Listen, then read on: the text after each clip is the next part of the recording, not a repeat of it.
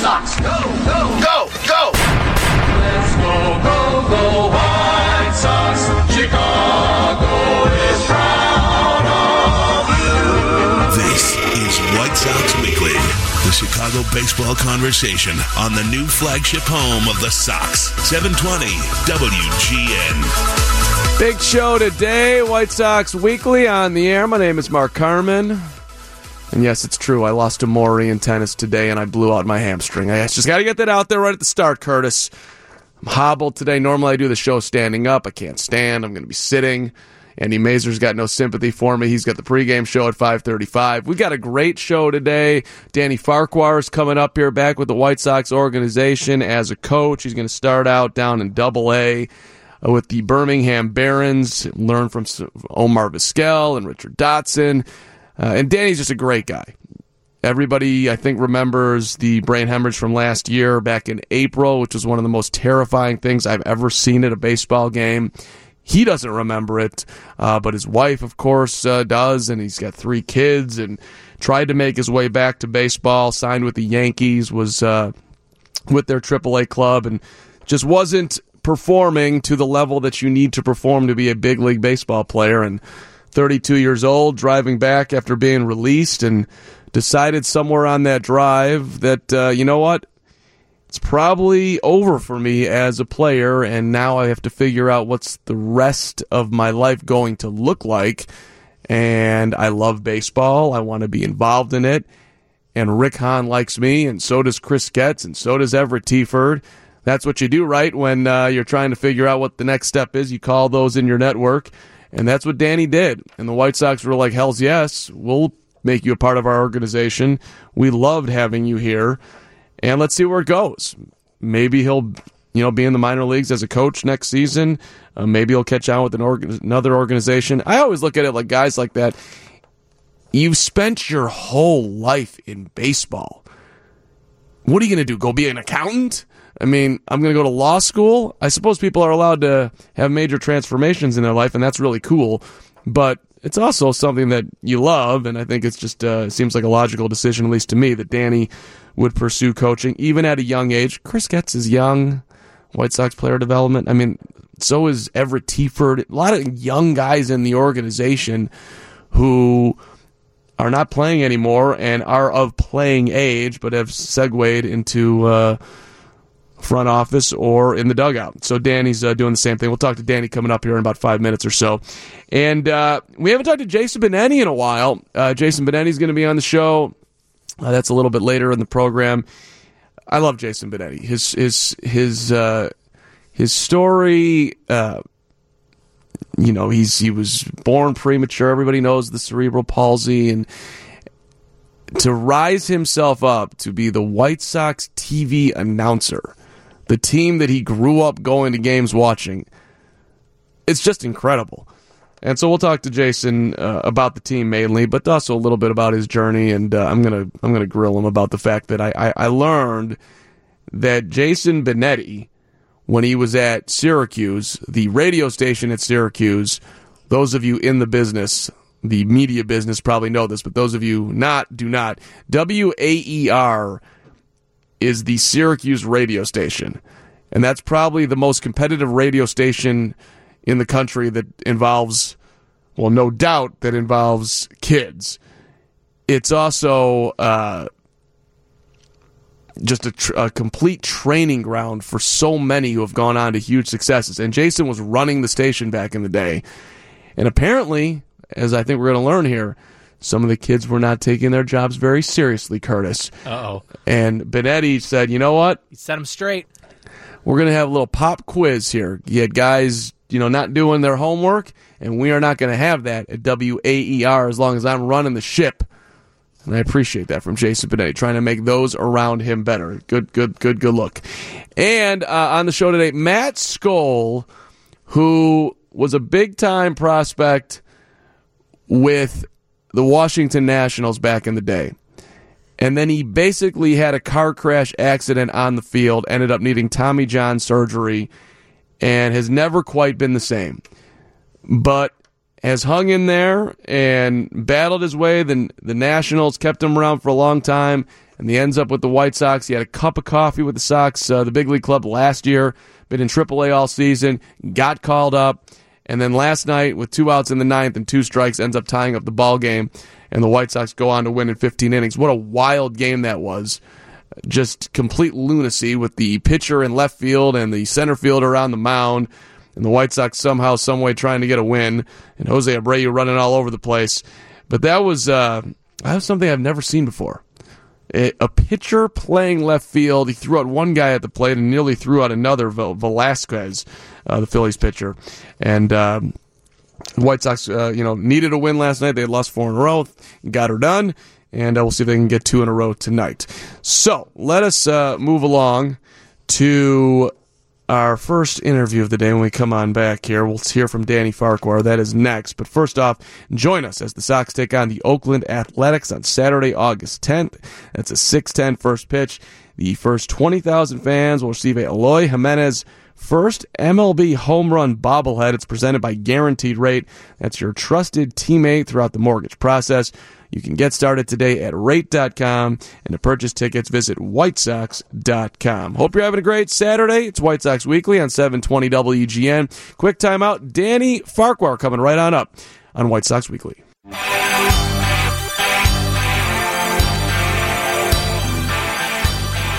$720 WGN, White Sox Weekly, and there is a new addition to the organization. Danny Farquhar is not playing baseball anymore, but he's starting out his journey as a coach.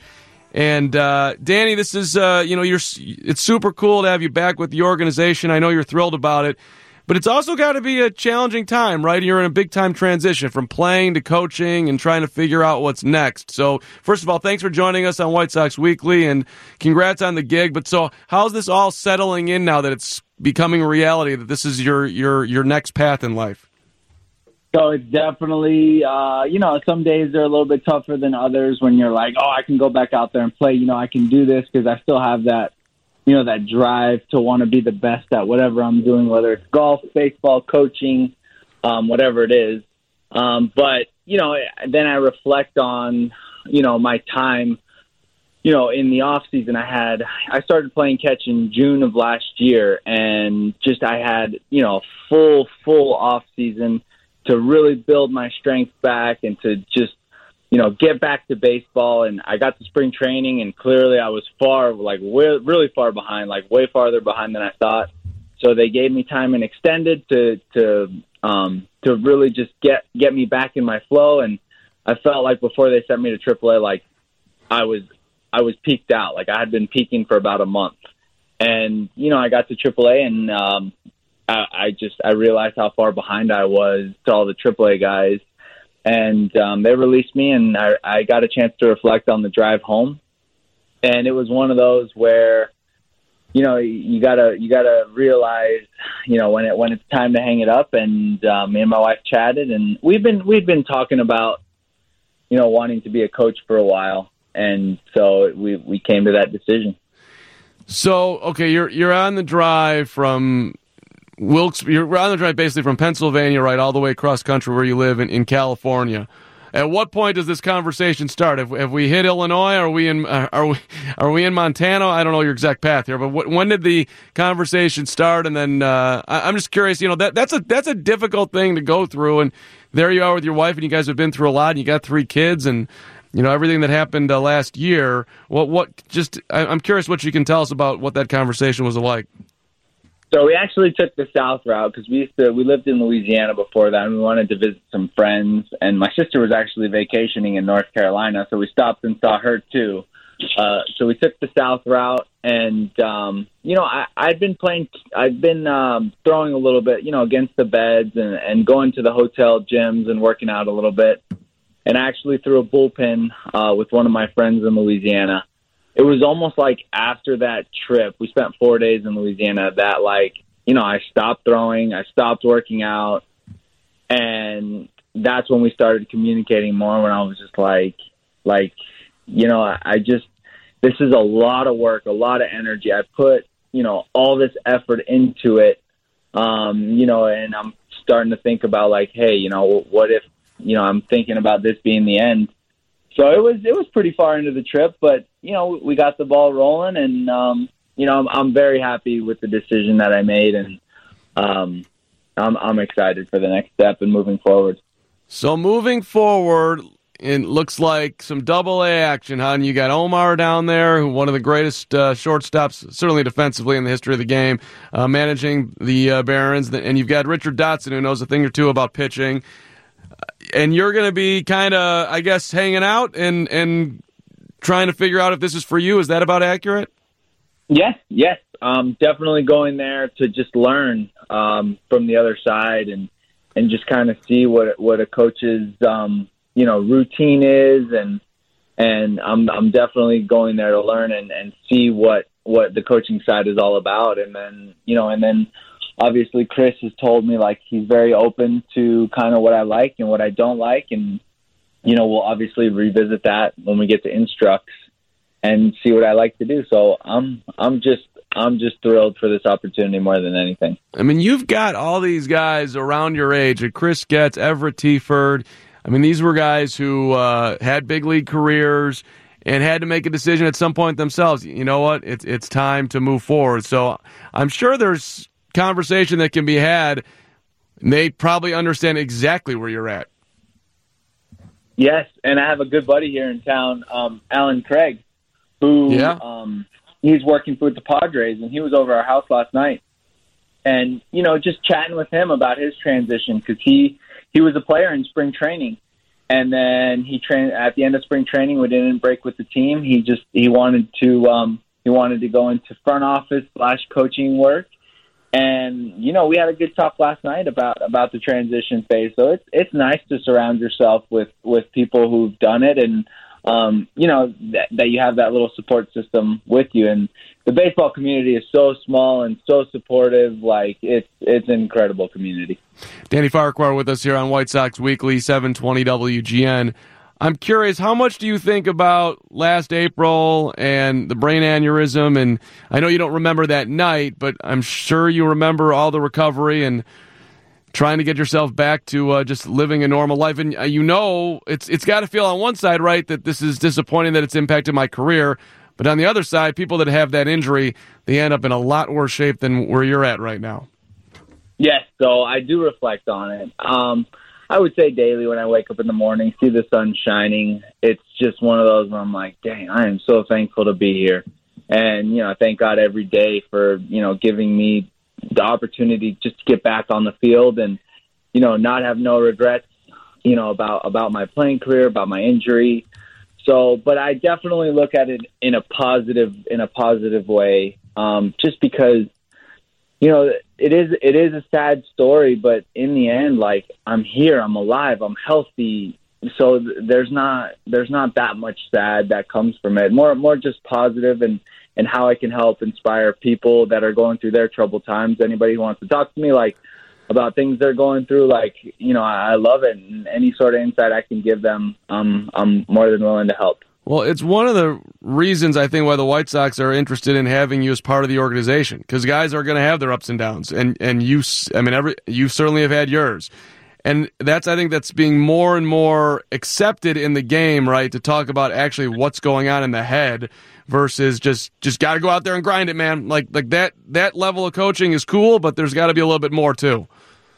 Yeah, I think that's one of the things that I bring. One of my big assets is the mental part of the game, because I've struggled at every level in the minor leagues. I've struggled in the big leagues. Like, I've just been through these struggles, and no, I'm not to say, like, I know how to get through anything, but I've been through a lot, so maybe I can help guide people, like, you know, some of the things that help me cope with failure, and maybe it can help them, and maybe I can learn from the players, you know, how they're coping through failure. So I'm just so excited to get going.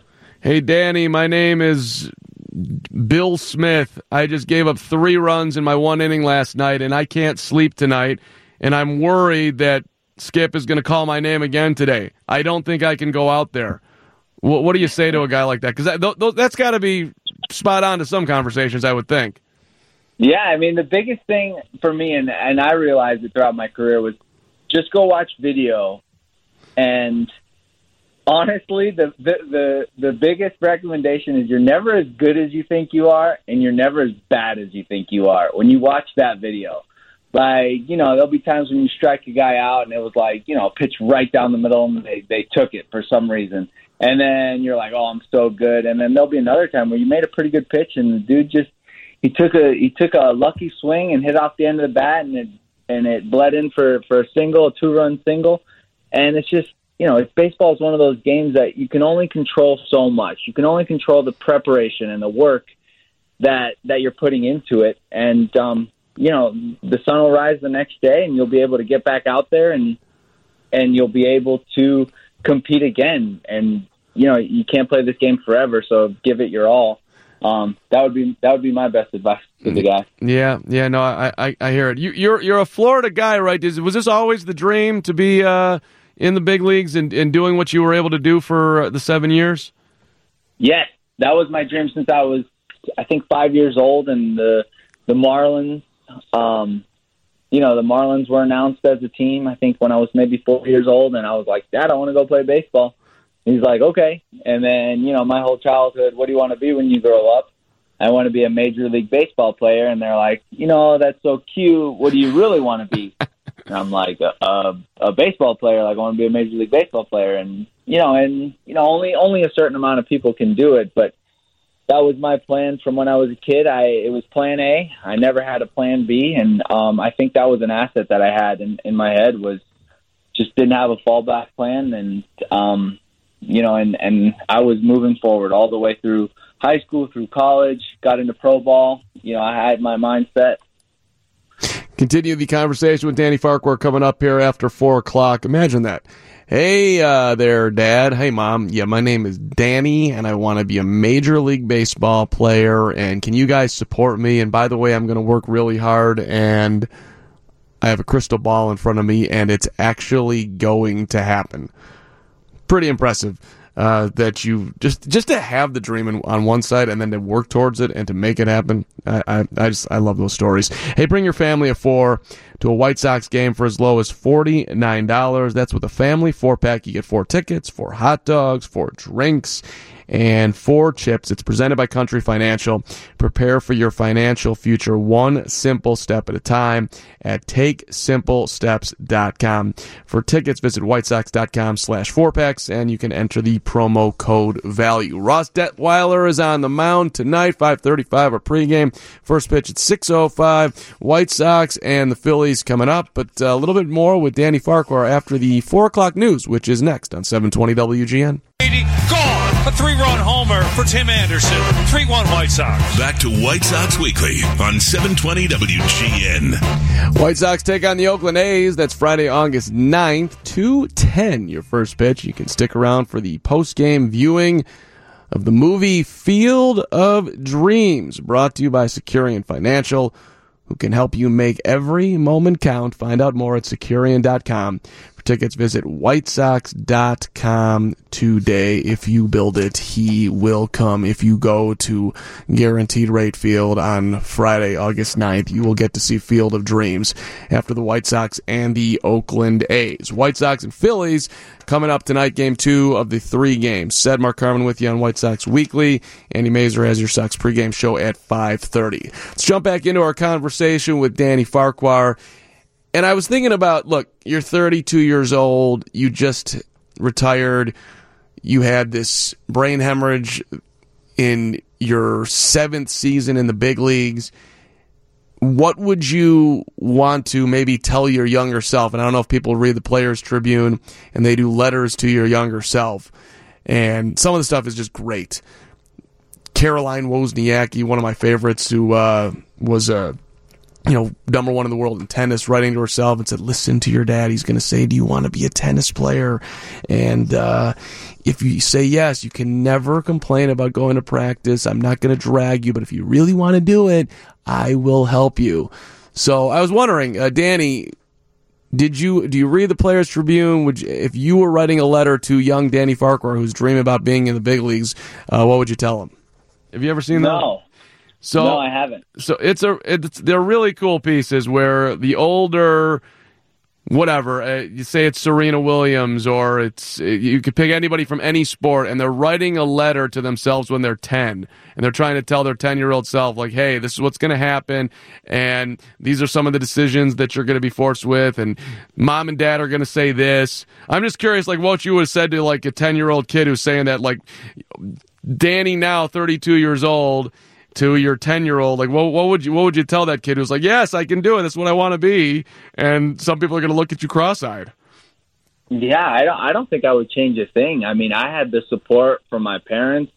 You know, when it's like, okay, you want to be a baseball player? All right, we'll provide you, you know, whatever you need, and you got to go out and do it.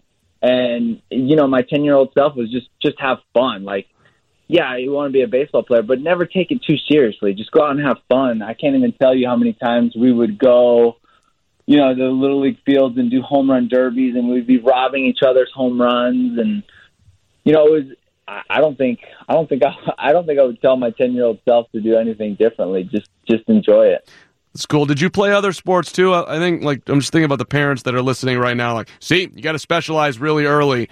And then you hear from other guys, hey, I played a lot of things, and then I figured out that I'm best at this and I love it the most. I mean, so middle school, I ran track and I did volleyball. And then, you know, I ran a little cross country in high school. But honestly, like, the game of baseball is the one I enjoyed the most. I had the opportunity to play any sport I wanted to. I did a little bit of flag football. My dad always said that I wasn't allowed to play football until I got into high school because, you know, I wanted my bones to develop and not get hurt as a little kid. And I got to high school, and it was one of those where I was like, man, I'm really good at baseball. Like, I want to focus my fall on baseball so I can go play college baseball. So it was always my decision that I just wanted to play baseball. But I do, you know, with my three kids, you know, my daughter's in dance and gymnastics, and we've given her the opportunity to play soccer. She sat on her soccer ball in the middle of the field. She wanted nothing to do with it. And then, my two boys, you know, they're into a little bit of baseball, a little bit of golf. My son's more into Transformers, so maybe they can create a Transformer sport. But so it's one of those where I do think that being well-rounded is good, but if the child just wants to do one, don't say, hey, you have to do other stuff too. You know, I tried piano when I was a kid. I went to one lesson and I said, Mom, can I please not do piano anymore? And that was the end of my piano career. I outlast you on that one, Danny. I think I did about 6 years of lessons. I made it to Fur Elise for the record, and I despise the whole process, but and I can't play a note right now. Well, that's not true. I could play Mary Little Lamb. What? Hey, what do your kids know about what happened to you? My daughter is the most aware. She'll be 8 here at the end of this month. She knows the most. She still talks about it a lot. She'll bring up like when we went to our first baseball game in spring training. She was like, "Hey, this is our first baseball game since April 20th." And we're like, wow, like, you know, it affects her more than we really, you know, truly understand. So I think she's got an understanding, and I think it still affects her. But she's a happy little girl. And then my two boys, you know, they're so little that maybe one day they'll see it. But I think it affects my daughter more than anybody. Do you have a scar that's noticeable? So the doctors did an incredible job of putting my scar like just inside my hairline, like kind of tucked away. Okay. When my hair does get cut, you can see it, you know, for a couple of days. And my wife cuts my hair because she does an incredible job not to hurt me. And so, you know, if you really stare at me and I'm not wearing a hat, you could probably see a little bit, but honestly, it's not very noticeable. The hair covers it perfect. You and the wife, Lexi, are high school sweethearts, correct? Yes. That's amazing. I mean, she... Yes. We've been together for, like, I think 16 years now. Oh, my God. That's incredible. It must have been well, I know it was a scary moment for her that night when you're obviously not, you don't remember anything from that night or the day even before it, correct? Will she talk to you about like what it was like for her? I'm assuming she does, I guess. she's told me a lot, and it's sad because it's just like all of her feelings, all of her emotions. You know, when I was, you know, before my surgery and even after my surgery, they didn't know how I was going to respond, whether I was going to have any sort of disability, speech impediment. They didn't know. They didn't know if I was going to make it. And, you know, I was out for the whole thing, so I didn't have to experience all the bad. But my wife and parents, you know, and some extended family as well. My sister was there too, and they had to deal with all the tough, you know, conversations they had with the doctors. Yeah. And she talks to me about it. She talks to me about her experience, and I'm not a big fan of talking too much about it because that's all the negative, and I like to funnel out the negative and channel in the good, like the guy from Happy Gilmore. The merry-go-round goes up and down and around. I love that movie. It's a great one. And look, man, you're moving forward, and I think it's a great thing for the White Sox that you're a part of the organization, and I think it's cool for you that you've made a decision. And I am skeptical here, Danny, that at some point you're hanging around the field, you start throwing. Oh my God, it might come back here. I mean, you're only 32, so.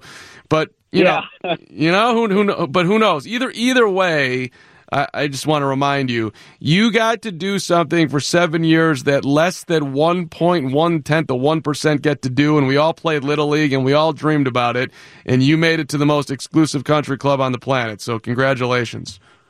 Thank you so much. I appreciate it. Yeah, and thanks for being on White Sox Weekly, too, Danny. Let's talk down the line.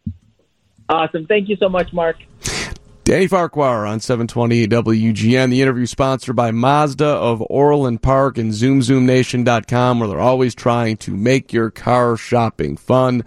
Hard not to enjoy Danny Farquhar, right? That is an easy-to-like individual, and I wish him nothing but great success as far as his coaching career goes, and hopefully the White Sox can benefit, and who knows, maybe someday he'll be a manager, GM, pitching coach. A lot of opportunities right there. Let's do a quick timeout. Coming up in just a bit here, we're going to hear from Matt Skole, who had the game-tying hit last night in the ninth inning. Matt's got his own journey going on from the minors and finally getting a shot in the big leagues. A little bit last season and now up with the club right now. Have been waiting patiently and getting it done last night for the White Sox. Matt Skole with that game-tying hit in the ninth with 2 strikes to tie it up, and the White Sox going on to win in 15. It's 720 WGN. Skole waits in the 0-2 with 2 down. Swinging a line drive to right. That's a base hit. That's going to tie the game. A military turn at second. Goins hits third and will stop there. Skole ties the game at 3 here in the ninth. 720 WGN, White Sox Weekly. Mark Carman with you, and pleased to be joined by Matt Skole, who made us all stay up late last night. Matt Skole, congratulations. That was one hell of a ball game. Yeah, it was. It was an interesting game for sure, but it was a good win for us. We really needed a win there last night. So talk about your mindset in the ninth inning. You're down to your last strike. You guys are chasing a run. You're trying to make an impact here and prove that you belong. A lot going on. Yeah, I mean, I'm just happy Ricky, stuck with me in that situation with a lefty on the mound and kind of gave me an opportunity to do something there. And, my adrenaline was going 100 miles an hour at that point. So I think I was just, super focused, and I just wanted to make sure I got my best swing off.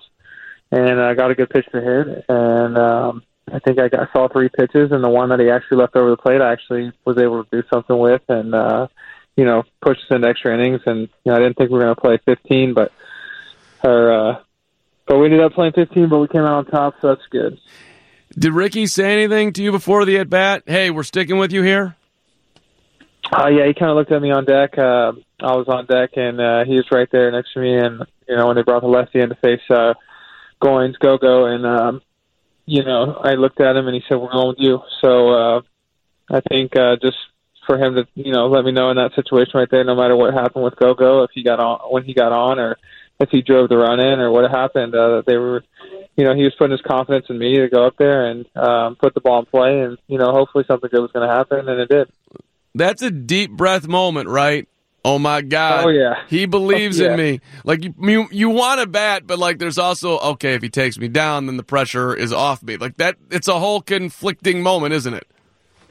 Yeah, I mean, I just kept telling myself, throughout the year, there were multiple times where I thought I may be coming up to help these guys, and I didn't get the opportunity, and I just kept telling myself that, there's a reason why the opportunity is now, and just for me, is that I knew, I'm not going to be put in a situation that I can't handle, and for them to have the confidence to bring me up now, it means that I'm ready, and I know that I was, capable of.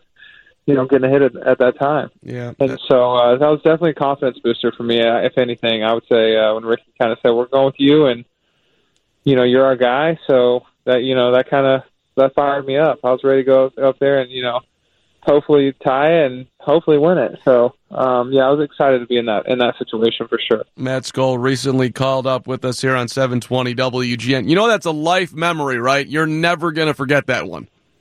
Absolutely. I mean, my short time I've been in the big leagues, I don't think I've forgot any moment. Honestly, they all seem like they go 100 miles an hour, but I don't forget them. So, yeah, I like talking to guys about, you're up there, you're in the big leagues. There's however many thousand people in the stands, although by the end of last night it was a lot thinner. Not when you were up, Matt. I guess they were still there in the ninth. But and then you got some lunatic on the mound who's trying to get you out. Everyone's getting paid here, and you got to calm yourself down. And you got to perform. It's not easy. Right. Yeah. And and they had a little mound visit before my at bat there. I saw the pitching coach for Phillies went out there and talked to him. I'm sure he was just kind of going over the scouting report real quick before he faced me, since it was my first day here.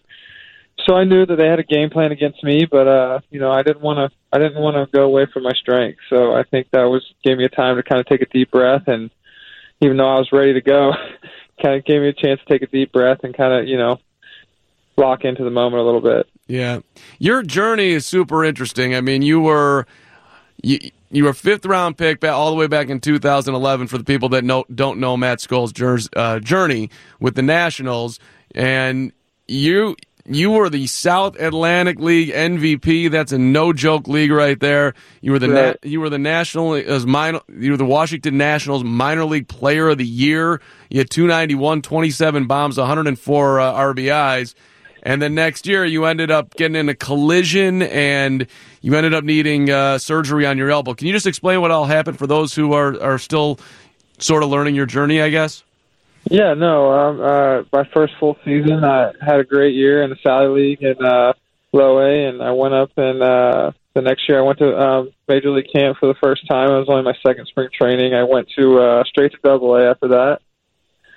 And when I got to Double A, the second game of the season, there was a bad throw up the line, and a base runner ended up running into my arm as I was trying to make the play, and completely blew out my elbow, and I had reconstructive surgery on my elbow, broke my wrist in a couple different places. It was just a bad injury, more like a car accident injury kind of. So I actually ended up having Tommy John on my non-throwing arm, and as well as flexor mass repair. And I missed the whole year. So when I came back the next year, when you miss a whole year of baseball, I mean, a lot of people don't understand. It's tough. Especially on a young kid. I was young at the time. I think that was probably 2012 or 13. So, and really it didn't come back for a couple of years. I mean, I always would show signs, but I've really had to grind to get back to where I am. And that injury definitely put a stunt in my development. But I don't think I'd be the same kind of person with the same kind of perseverance I have without that happening to me in my career. Yeah, so tell us what kept you going during that time when it could not have been easy. I think just the love of the game, honestly, really. I mean, I just and I had success in pro ball since I had signed, so it wasn't like I, had a struggle in AAA and grinding. I was young still. My body felt fine, and I could see the light at the end of the tunnel still, and my goal was to get to the big leagues, and it has been for my whole life. So I think that just kept me going, and but the injury just made me realize how much I do enjoy this game, how much I do love this game, and it just made me work even harder. Mom, dad, brother, sister, friend, whatnot. hey, Matt, hang in there? Or were you, at some point I'm wondering maybe, hey, man, I know you really, really want to do this, but you might want to think about doing something else. If it was my family, they would say something like that to me, Matt. So I'm curious if you got any of that advice. Oh, yeah. Yeah, I mean, family was, you know, they stood by my side from the get-go, and, you know, whatever you want to do, you know, we're going to be here. You know, when you come back, you know, you might not be the same. But I don't think that thought ever really crossed my mind. And I never even thought about, you know, this is what I want to do. This is what I'm going to do. I'm going to come back stronger. I'm going to come back better. And, you know, when I came back, I think going through the rehab process wasn't the hardest part. I think when I came back was probably the hardest. Yeah, but my family was like, hey, you know, you might not be the same player you were. And I'm like, I don't care. Like, I know I can do it. I've seen signs. I've shown signs. I just had to, you know, stay consistent. And, I never varied from my plan. I definitely had, you know, people saying, hey, you might want to think about this. Hey, you might want to think about that. You might want to think about going back to school, you know, all this stuff. But, I just kind of never varied off the goal. And, you know, now that, you know, last year finally getting a taste for, you know, a short period of time up here just made me hungrier to get back. And, you know, I went home in the off season and, you know, busted my butt, and, you know, I've had a pretty good year here in AAA. So to get back here now, it's just, you know, it's a blessing. No doubt about it. Continue the conversation with Matt Skole coming up here after the 4:30 news. White Sox and Phillies coming up tonight. And yes, Family Sundays feature tickets as low as $5 in the upper level, $15 in the lower level. Parking is only $10. Plus, you get the special family-focused activities located throughout the ballpark. Family Sundays, proudly presented by Coca-Cola. Grab an ice-cold Coca-Cola and enjoy the game. You can visit whitesox.com/Sundays to purchase your tickets today. Don't forget, kids run the bases after the ballgame on Sundays, which is awesome. Let's get a check of news coming on back here. More with Matt Skole, and then Jason Benetti on the way as well. Busy show, White Sox Weekly on 720 WGN. WGN, the team's flagship radio station. You're listening to White Sox Weekly on the home of the Sox, 720 WGN. White Sox Weekly till 5:30. Andy Mazur will have your pregame show at that point. Sox and Phillies tonight. Ross Detwiler on the mound for the White Sox, who are going for their second win in a row. Last night's game was just completely and utterly ridiculous. The Phillies turning to their center fielder to pitch in extras as they were out of pitchers. Carson Fulmer nearly won the game, ripping a shot down the third base line. But a beautiful backhand play, and Fulmer thrown out at first base, and Carson Fulmer has now been placed on the 10-day injured list as he was sprinting down to try and beat out the play. He hurts himself, straining his right hamstring. That just sucks. You're back up with a big league club. You're trying to impress. You've done your job on the mound. Now you get a chance to bat because it's a National League game.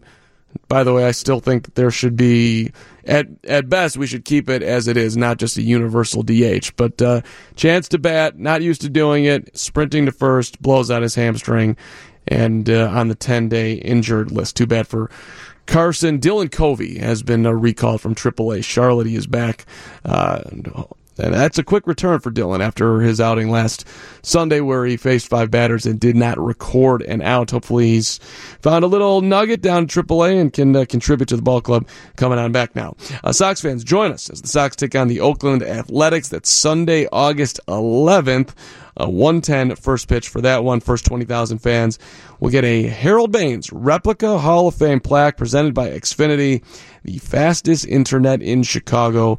Purchase your tickets today by visiting whitesox.com or calling 866-SOX-GAME. Let's continue our conversation with Matt Skole, who's been biding his time down at AAA and seeing a bunch of guys get called up, from Daniel Palka to Ryan Cordell to Charlie Tilson to Ryan Goins, and he's waiting. And I asked him, you know, did it get frustrating, and were you starting to think maybe your time perhaps was not going to come? Right. You know, I just found out through my career, you know, I've done the whole thing in the past where, you know, you're checking the box scores every night. You're hoping that your guy doesn't do well. And, you know, it's just, It's not the kind of player I am, and it makes me press more on myself. And and these guys that are coming up and down from this team, these guys are my friends. These are guys I'm out on the field with every day grinding, and we go to dinner together. We go have a drink together, and I want those guys to do just as good as me, And so I found that when I'm a team guy and I get the team going and I cheer for everyone on the team, that's when I'm at my best. So, I just have to trust that the White Sox make the right decision with who's ready and who's not. And at some point or another, an opportunity will arise, and when that opportunity does come, you just have to take it and run with it, whether it's me, whether it's Palka, whether it's, Charlie, or, I guess, A.J. came in and got an opportunity. I don't know A.J. as well, but Ryan Cordell got his Cordell. I mean, these guys that are coming up and down, you just have to take your opportunity when you get it. And, maybe I have to wait a little bit longer than others, but I'm okay with that. Yeah, listen, I really appreciate the honesty here, because it's something we're full. At the end of the day, what your teammates do doesn't really matter. If you go up there and you play great, well then you stay. Yeah. You're either going to get called up by the White Sox or somebody else in baseball is going to want you, and that's how it works, right? Exactly. If you play well, then somebody will find a spot for you. So that's kind of how I look at it. I mean, it does. I'm not gonna. I don't want to be. That's why I really. This year when I got called up and they sent AJ down, I felt like I actually got promoted. So I wasn't like a replacement. So I feel like sometimes you never want to go up because someone's doing bad and they're just going to try the next guy. You want to feel like you earned it. So that's the way I look at it. Yeah. What have you done well this year, perhaps, that has next leveled you, if you will? And I know you had a cup of coffee last year. And by the way, for those that don't know, you've only had 14 at-bats in the big leagues, but you are 4 for 14 with a home run. You had an OPS of 1,012. Don't look at these stats, Matt Skole. It's a small sample size. Yeah, that's what you guys better stop talking about. Yeah, but it does have to make you feel at least slightly like, yeah, I might belong here. It's not a bad start.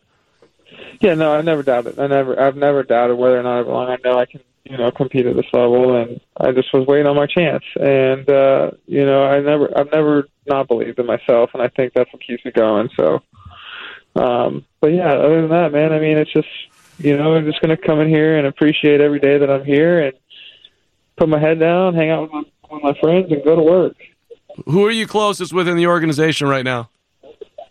Oh man. I can't even. I don't want to make anybody mad. I'm close to everybody. Don't worry. So, I don't know. Me and Goins been playing together in AAA most of the year. We played together in the Arizona Fall League back in the day before actually with Phillies. So, we've crossed paths a few times throughout our careers. So, playing together in Charlotte this year, we got pretty tight. So it's good.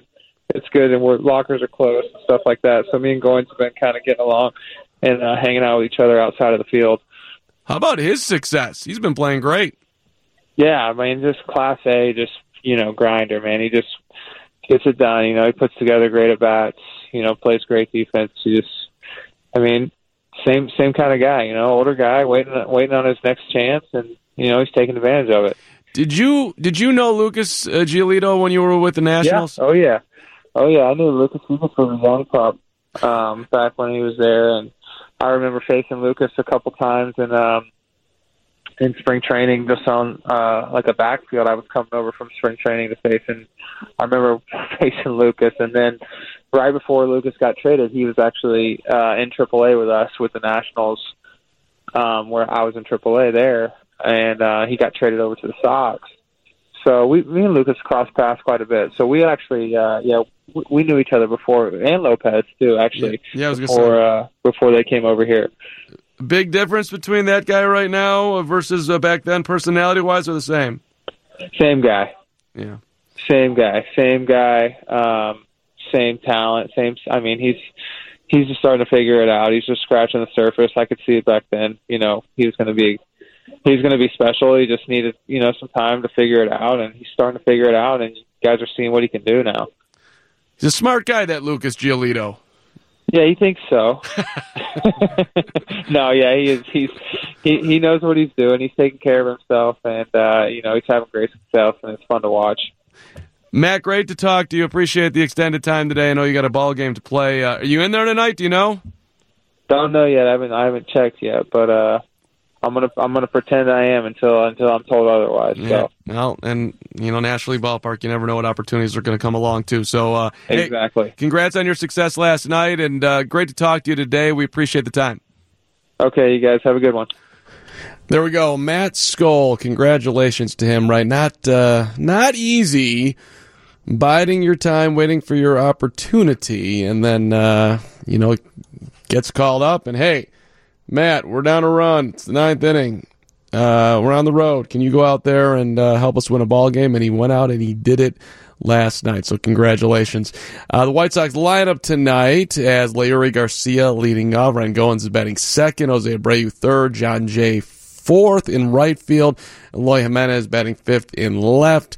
Tim Anderson is your shortstop hitting sixth. Yolmer Sanchez batting seventh. Sebi Zavala in there tonight, catching, and Ross Detwiler will be your starting pitcher and bat ninth tonight. Detwiler and Zavala have worked together this year at AAA. So no Matt Skole in the lineup, but there is your White Sox lineup for tonight's game versus the Phillies. Jason Benetti coming up here as White Sox Weekly continues. Spend your summer at the ballpark with Bleachers and Brews. You get one bleacher seat, two beers for $22 all season long. You do have to be 21 and over with a valid ID. Bleachers and Brews, presented by Budweiser. To purchase tickets, visit whitesox.com/brew and enter that promo code brew. Jason Benetti, White Sox TV, up next, 720 WGN.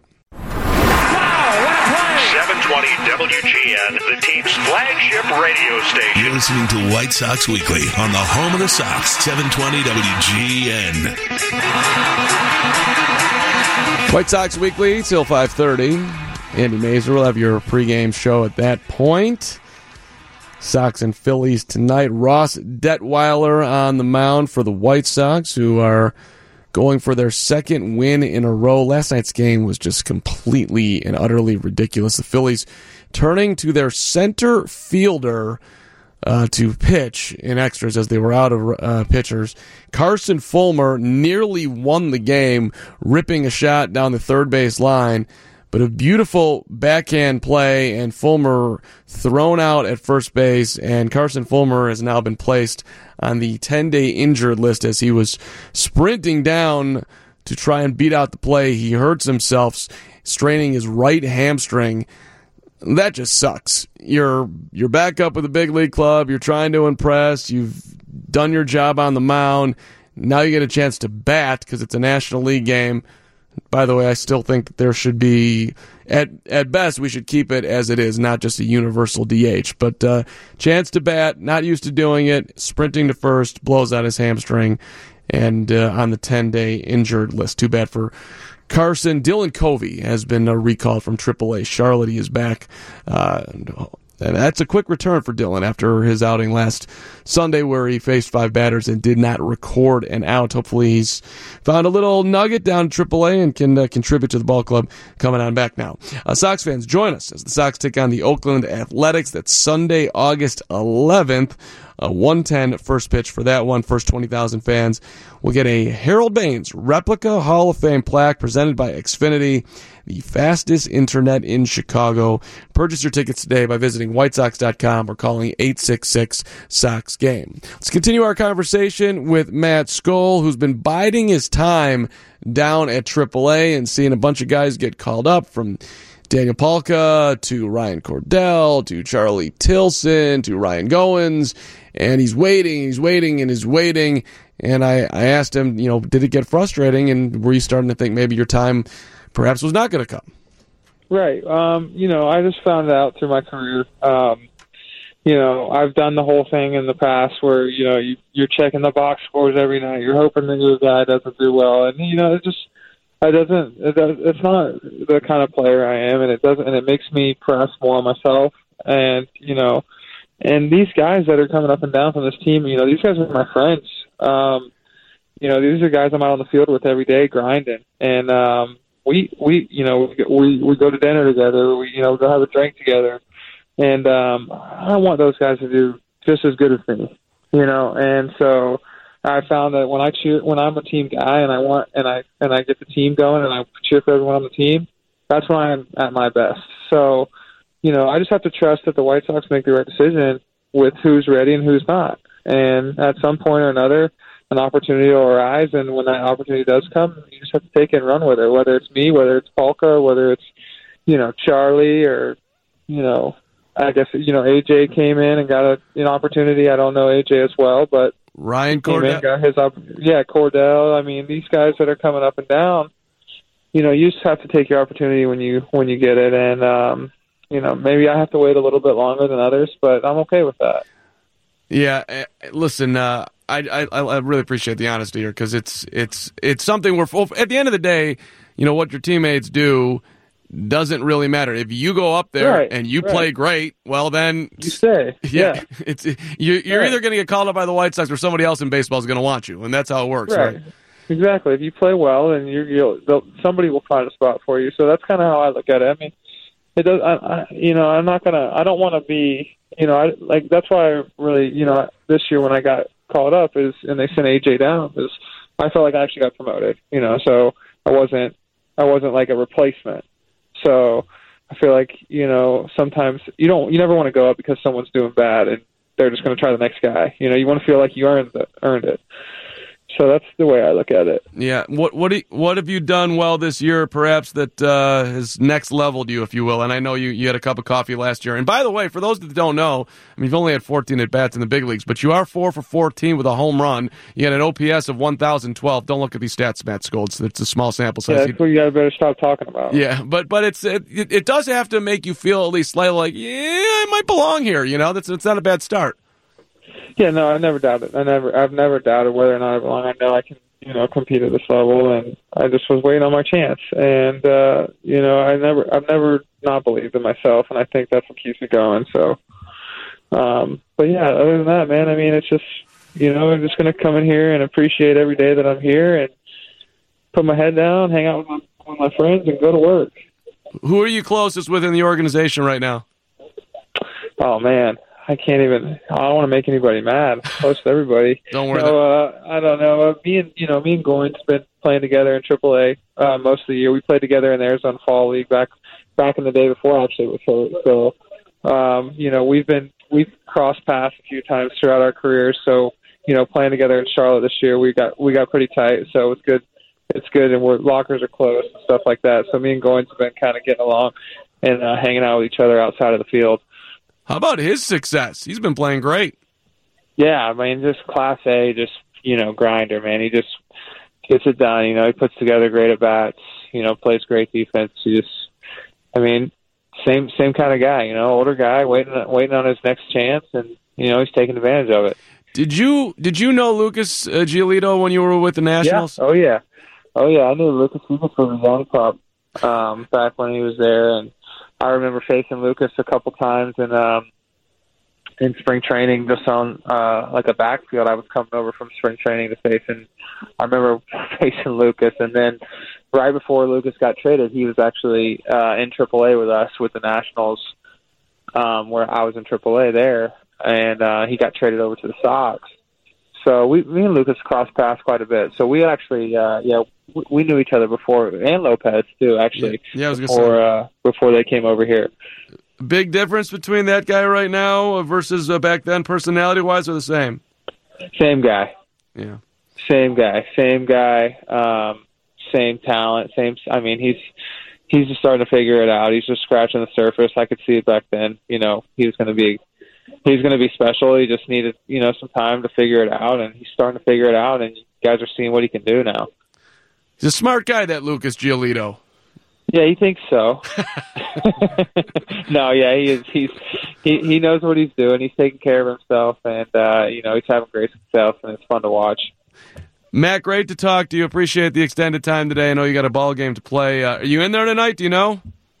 Don't know yet. I haven't checked yet, but. I'm gonna pretend I am until I'm told otherwise. So. Yeah. Well, and you know, National League ballpark, you never know what opportunities are going to come along too. So exactly. Hey, congrats on your success last night, and great to talk to you today. We appreciate the time. Okay, you guys have a good one. There we go. Matt Skole, congratulations to him. Right, not easy. Biding your time, waiting for your opportunity, and then, gets called up, and hey, Matt, we're down a run. It's the ninth inning. We're on the road. Can you go out there and help us win a ball game? And he went out and he did it last night, so congratulations. The White Sox lineup tonight as Leury Garcia leading off. Ryan Goins is batting second, Jose Abreu third, John Jay fourth in right field, Eloy Jimenez batting fifth in left. Tim Anderson is your shortstop, hitting sixth. Yolmer Sanchez batting seventh. Seve Zavala in there tonight, catching, and Ross Detwiler will be your starting pitcher and bat ninth tonight. Detwiler and Zavala have worked together this year at AAA. So no Matt Skole in the lineup, but there is your White Sox lineup for tonight's game versus the Phillies. Jason Benetti coming up here as White Sox Weekly continues. Spend your summer at the ballpark with Bleachers and Brews. You get one bleacher seat, two beers for $22 all season long. You do have to be 21 and over with a valid ID. Bleachers and Brews, presented by Budweiser. To purchase tickets, visit whitesox.com/brew and enter that promo code brew. Jason Benetti, White Sox TV, up next, 720 WGN.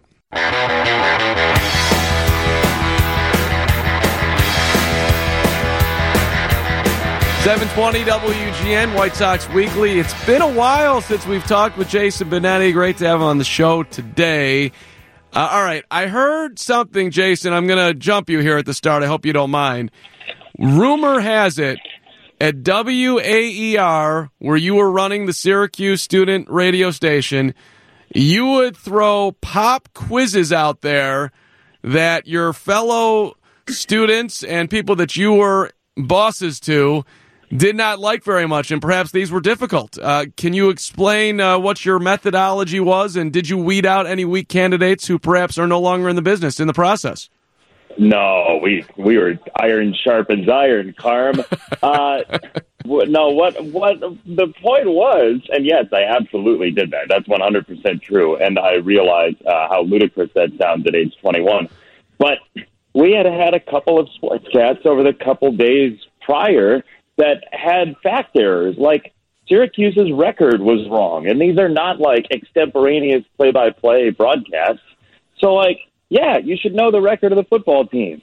And I'm sorry that I wanted people to know the record of the football team, but I thought it would be a quote-unquote fun way to get people engaged with the material, as they say in classrooms nowadays. So, yeah, maybe people didn't like it a whole lot, but it got the job done.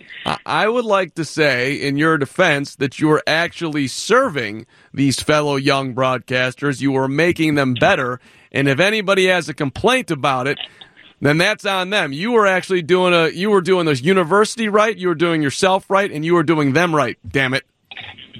The road to hell is paved with good intentions, Carm. I guess that's a true statement, but yeah. You're okay. You don't need me to defend you, but I love that. I love that story. And then I got to go one more in your past year before I got some questions on the team. Then maybe we can get back to a little bit of your rise in the business. But I'm super impressed, Jason Benetti, that here you are, this up and coming broadcaster. You clearly have a talent for it, and then you decided to go to law school. I never knew that until recently, and that's it just speaks to I guess the way I heard it, I was listening to you were on some podcast, I think it was Sarah Spain's podcast, and you were just interested in learning, which is something that I probably could use a drop of, maybe you should do that too, Carm, learn something. But who does that? I'm going to go to law school. It's not like you were going to take a cooking class. That's a big time commitment. Yeah. If I took the cooking class, things could burn down. I couldn't burn down a courtroom with my knowledge. So the point being, I don't know. I've always been interested in learning and education and things like that. And I realized that it was very fortunate that I had a law school like Wake Forest that would let me do games in the minors and at High Point University doing basketball at the time, that they were willing to let me do both. and I'd missed some time at each end of the semester to go do games, and they were okay with that as long as I got my work done. And to have that ability and be able to do that, I was like, this is a once-in-a-lifetime chance. You line up 100 schools, 99 aren't going to let you do that. And so I appreciate that they did it, and it helped me a ton. Little did I know when I started with audiences, because what you're pitching to a jury in the way you see a case is just like you trying to get an audience to understand through your lens what game they're watching. Like, you're the guide, and you're the guide for a story in a courtroom too. So it helped tremendously. Did you graduate? Did you pass the bar, all that? Graduated, never took the bar. I actually had signed up for the bar, and then the White Sox job came about. So I was going to take it just to have it done, and I've decided to take a rain check on it. I'm good. I'm going to go be the voice of the White Sox. But by the way, if this doesn't work out, maybe down the line, I'd reconsider. That's a fair choice right there. Does Steve Stone know this part about you? Because I would think that he would love to debate you in the court of Stoney, if you will. He'll debate anybody, law degree or not. So I don't think there's a prerequisite at all for what sort of piece of paper you got to have to argue with Steve. I don't even think it's close. So I think he knows it about me, and I think he also just doesn't care at all, because he'd rather be right than care about my education. So even if, God love him for it. Yeah, absolutely, 100%. I would think that maybe I would give you even more credibility. Like, okay, I know you're a lawyer, but but with Stoney, perhaps that I don't care what piece of paper you have, pal. I know I'm right, buddy. Yeah, but I like that because we're both kind of stubborn in our own ways when we get into arguments, and that makes for a fun partnership. Listen, you're not going to hear me say anything bad about Steve Stone. I've grown up listening to him. I love listening to him now. So that's just for the record. If anybody's getting confused, no, but you got to have opinions. Like a lot of people who are analysts, and that's why I love working with Dawkins too. He's got opinions. And you got to work real hard to get him off his opinions. And I like that about Steve. He's staunch about something. In a world where people aren't staunch about stuff, he is, and I love that. Yeah, you're exactly right, too. People don't move off your opinion. That's standard procedure in broadcasting nowadays. Have it, be strong with it, and you better not move, or else you're considered weak. All right, let's do a little White Sox talk here. What is? From your perspective, Jason, what's been the best story this year? Oh, well, the game last night is one of my favorite games I've ever called. That was unbelievable. I mean, that was outrageous. So many things happened that you'll never see individually in a game, and then you saw them all together. So that for me will be an indelible mark on 2019. The best story to me is Giolito. His story is so universal, in that if you tell anybody who's had talent, had success, that they're going to fail, they'll say, oh, yeah, I know I'm going to fail. And then they get into it, and they never get out of it, and they rationalize it some way or the other. He went into the offseason, he said, this is not okay. I'm going to change a bunch of different things, and he did, and good for him. Jason Benetti with us here on White Sox Weekly. What's your experience with Lucas? Because he's more than happy to chat up whoever, talk baseball. Do you see a noticeable difference talking to him from, say, last year to this year, or is it just the same guy in your mind?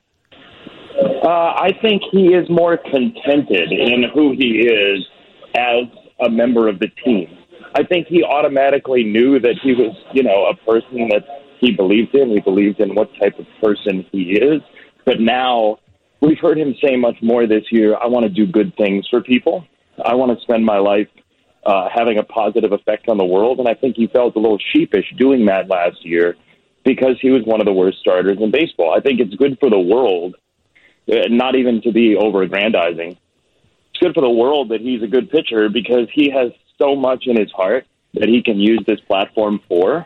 And also winning games. I mean, like that's first and foremost. That's why he's here, right? Yep. But using the platform is something that he wants to do for a long, long time. And I think the noticeable change is how more willing to be vocal he is about that part of him. I love what you're bringing up here because in a baseball locker room, or, well, in a baseball clubhouse, I should say, and I guess that's, you know, no different from an NFL locker room or even the NBA, but you got a lot of wide-ranging political views in there, and Lucas has been out there a little bit with, you know, his point of view, and I think it's great that he has the courage to do it, and the better he pitches, you know, the bigger his platform gets, and we'll see what he wants to do with it, but I think it's a super cool development. Yeah, I mean, he comes from a family that has a lot of care about what's going on around them, and he wants to be a part of that legacy. And for me, I wouldn't. If anybody has an issue with that, they're living in a way that doesn't understand the world they're a part of, and he absolutely does at such a young age. And to have him have the wherewithal, the money, and the opportunity to do that, and be a good pitcher at the same time, that's the whole package right there. Jason Benetti with us here on 720 WGN. We're going to take a quick time out, and we'll continue with Jason after 5 o'clock. I give Lucas a ton of credit. Guy's turned himself around on the field, and he's had some courage off the field as well, which is not easy to do. Athletes get in the line of fire a lot nowadays when they speak out, as we are very much divided, as everybody knows. So good for Lucas. All right, White Sox and Phillies coming on up, but before that, we will get you a check of news at the top of the hour. And yes, you can come out and enjoy the second half of the season with the Summer Voucher Pack. You get 10 tickets that can be used at any game in any combination. Don't miss any exciting giveaways, fireworks, and matchups still to come. For more information, visit whitesox.com/voucher. News is next on 720 WGN. It's great to be back with WGN. It's White Sox Weekly on the official radio station of the Chicago White Sox, 720 WGN. Thank you very much, Jerry Reinsdorf. Good to have you. White Sox and Phillies coming up here, 5:30 our pregame. Andy's got that for you. Mark Carman with you on White Sox Weekly as we're about to continue our conversation with Jason Benetti. Sox fans, you can secure your seat for the 2020 season now, and you can place a deposit for a 2020 ticket package to get first access to the best seats, best prices, and the best benefits. Secure your seat today, and don't miss any of the action in 2020. For more information, visit whitesox.com or call 312-674-1000. As we continue with Jason Benetti, let's bring up Tim Anderson here. And Jason, you were very vocal supporting Tim Anderson with his beef with the Royals. And just it seemed to me that you were almost sort of making a little bit of a supportive statement that you appreciated everything that Tim has been doing this year. Yeah, I mean, what I don't understand is why fun is a problem. I'll never understand that, right? Like, I get tweets down those lines. Like, we had the kids that were saying, "Let's go White Sox," in that blowout game on Sunday. And right. Somebody tweeted at me, among 100 positive tweets. Somebody tweeted at me, "The White Sox broadcast has reached a new low. They're featuring these kids chanting, 'Let's go White Sox.'" No, you know, humanity has reached a new low. You're actually tweeting this. I mean, that's how I feel about fun. My life needs to be surrounded by fun. It is actually much more pleasant to have a smile on your face. And Tim Anderson does that with some aggression, but it's a smile nonetheless. He enjoys what he's doing, and good on him. And I will always believe that, even if there are, you know, one or two things down the line that he does that maybe I wouldn't have done that way. He gets to be himself. And this game has too much of a tendency to take the individuality out of the person. There's a reason we do it in the Army, because we want the team atmosphere and we want everyone to trust one another, and we need to have people rank and file. There's no need for that in baseball. You can have a team of people who have their individuality, who are playing for one another. You don't have to have militaristic tendencies in the game of baseball, especially because it's going to push away a lot of people, and I would venture to say people of color, people of different backgrounds. You try to take the individuality out of people who have different upbringings than you, it's your own fight that you've got on your hands. So I stand behind Tim Anderson and what he believes in substantially in just about every way. Understanding that he and I didn't grow up the same way, and he and a lot of people who are critical of him didn't grow up the same way. And having an understanding of that is key to knowing Tim Anderson. It's also hypocritical, if we can just talk about that. You don't do that because you don't want to show up your opponent, and there's like a supposedly there's a toughness in not doing that. But in reality, what would actually be tough is if the guy who's on the mound who gave up the home run didn't allow it to bother him. That would be toughness in my mind. You know? Yeah, I think you're right. I mean, I really think you're right. I think it's mental toughness. I know when I'm competitive and somebody does something that, you know, kind of one-ups me in whatever we're doing, playing whatever game or doing whatever undertaking, the first thing I realize is that I'm starting to get frustrated, and it's not at the other person, it's at myself.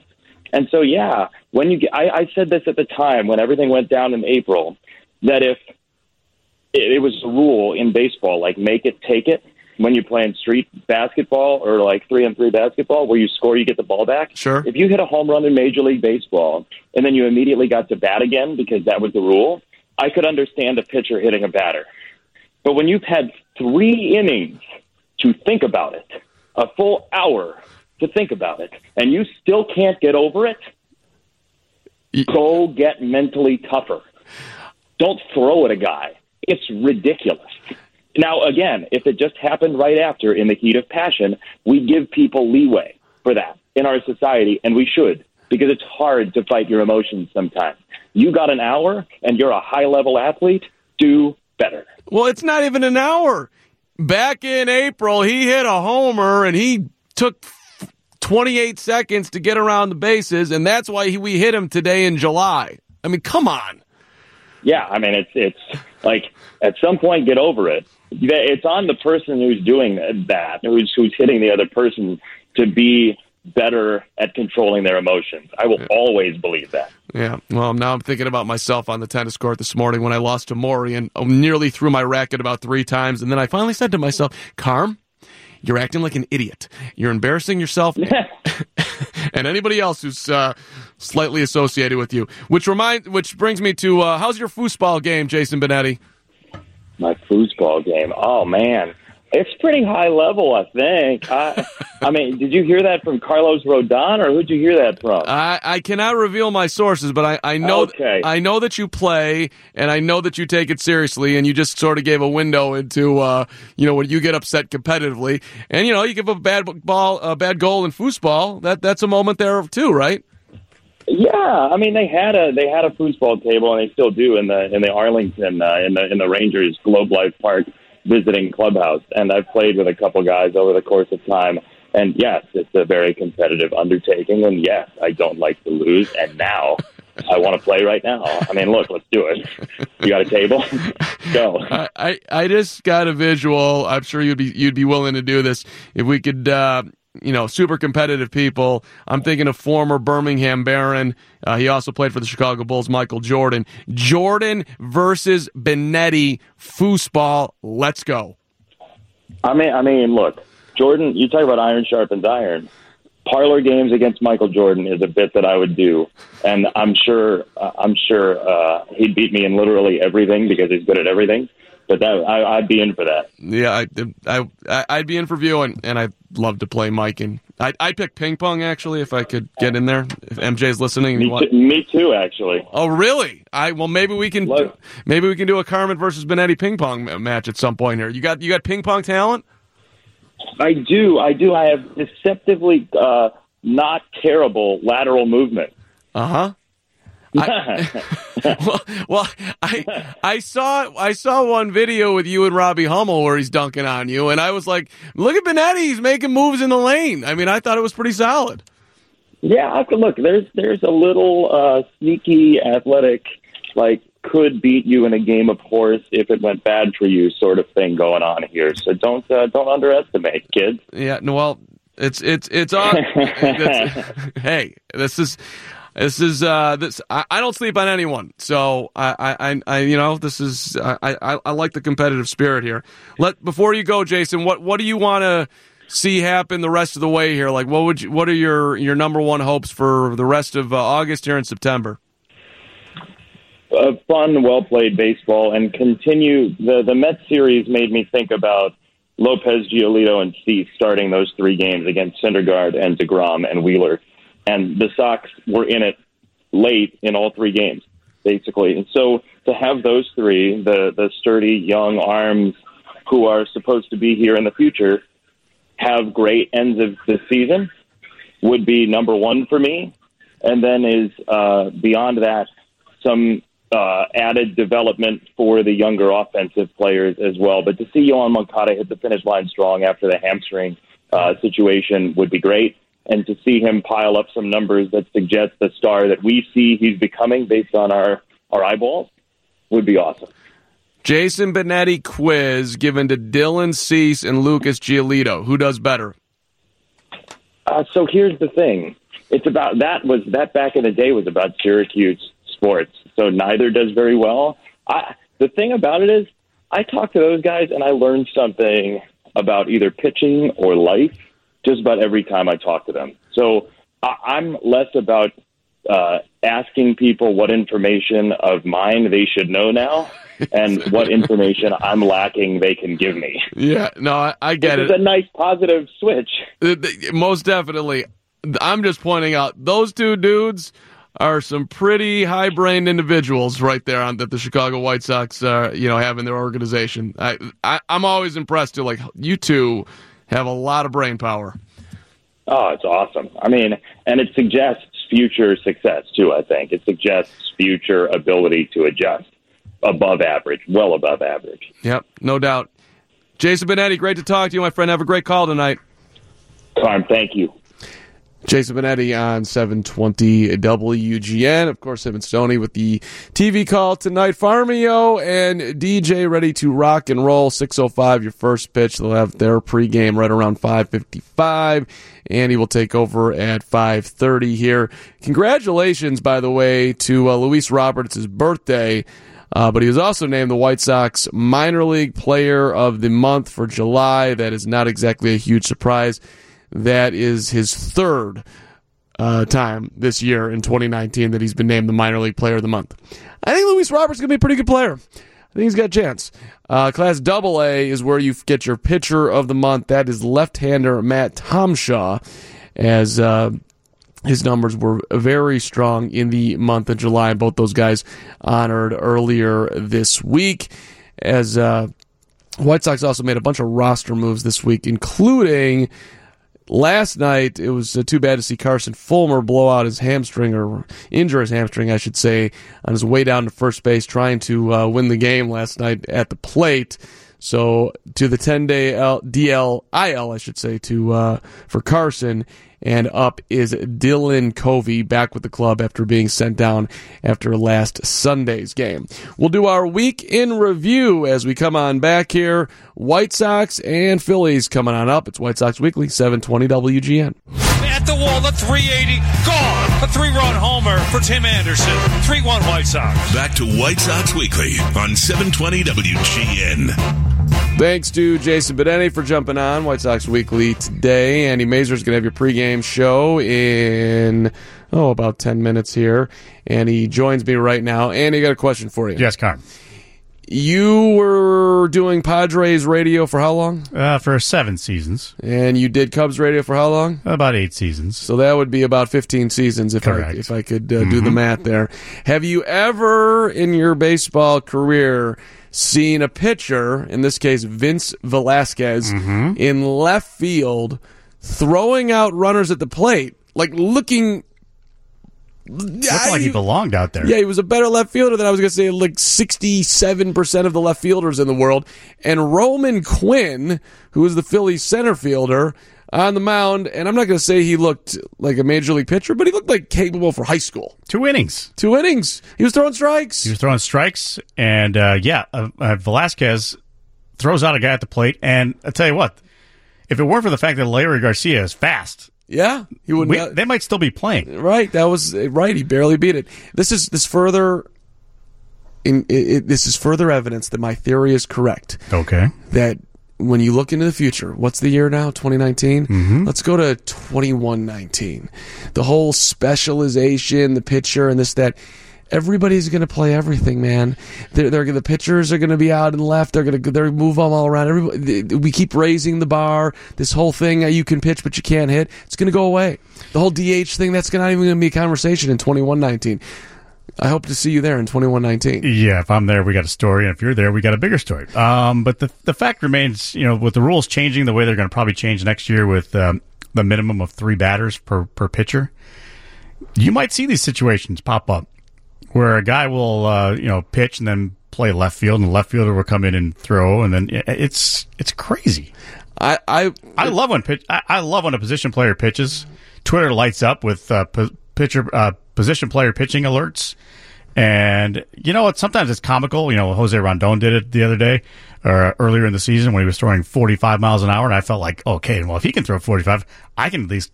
Maybe face one batter at 45. I mean, when they had the pitching contest early in the season. Oh, that's right. You were what, 58? I hit 52. Maybe. 52? 50, I was giving you a lot of credit. 51, 52. Curtis, you look like you want to say something over there. No, I was just getting loose because I think I could top 52. Oh. Yeah. Executive. I could throw 90 if you gave me 2 pitches to add up together. Yeah, well, there you go. Executive producer Curtis, by the way, doing a great job as always. Anything special on the pregame show today? I know you're excited. Yeah, totally excited. We're going to hear the interview that Matt Skole did after the game yesterday with Jason Benetti and Steve Stone. And we're going to have a little bit more of your conversation with him as well. So that's all coming up on the pregame show. Double duty for Skole. He got the TV and he got the radio, the whole thing going on here. And I remember talking to him last year after that play in Cleveland where he hit the home run. Yeah. And what a likable guy. Right. Total grinder. Hopefully I'll get another shot to put on a big league uniform and now getting to do it. Good for him. Yep, definitely. 21 bombs at AAA. All right, Andy, good to see you. You too, Carm. We'll see you in a second on the old pregame show. Let's do a little our week in review as we go back to the Mets series, which started out with the White Sox losing Game 1 4-0. But we go to Game 2, and this was Tim Anderson in the ninth inning as the White Sox were able to send it into extras. This one, a high pop-up center field. This is going to be interesting dealing with it, the center fielder, and the throw coming in. This is a good throw, but it's offline or even a 2. Sacrifice fly RBI. And that was Tim's first game back with the big league club after coming back from the injury with the sprained ankle. Good to see. White Sox ended up losing 5-2. We move along to the Friday night action with... this is which game you got here, Curtis? You jumped the gun. This is yesterday's game, really, with Jose Abreu. Okay, this is Abreu yesterday going deep against the Phillies. There's a high fly deep left field. Got a chance to go at the track, at the wall. 2-run homer for Abreu, and the Sox lead 2-0 on a hanging changeup. And that was sweet, but even sweeter, top of the 15th, Abreu back at the plate. Not in time. Garcia slides around the tag of Realmuto. I think we jumped the gun there just an ounce. Do we do it again? No. Yeah, let's try that one more time. Jose Abreu at the plate. Anyone will do at this point. 2 or 3.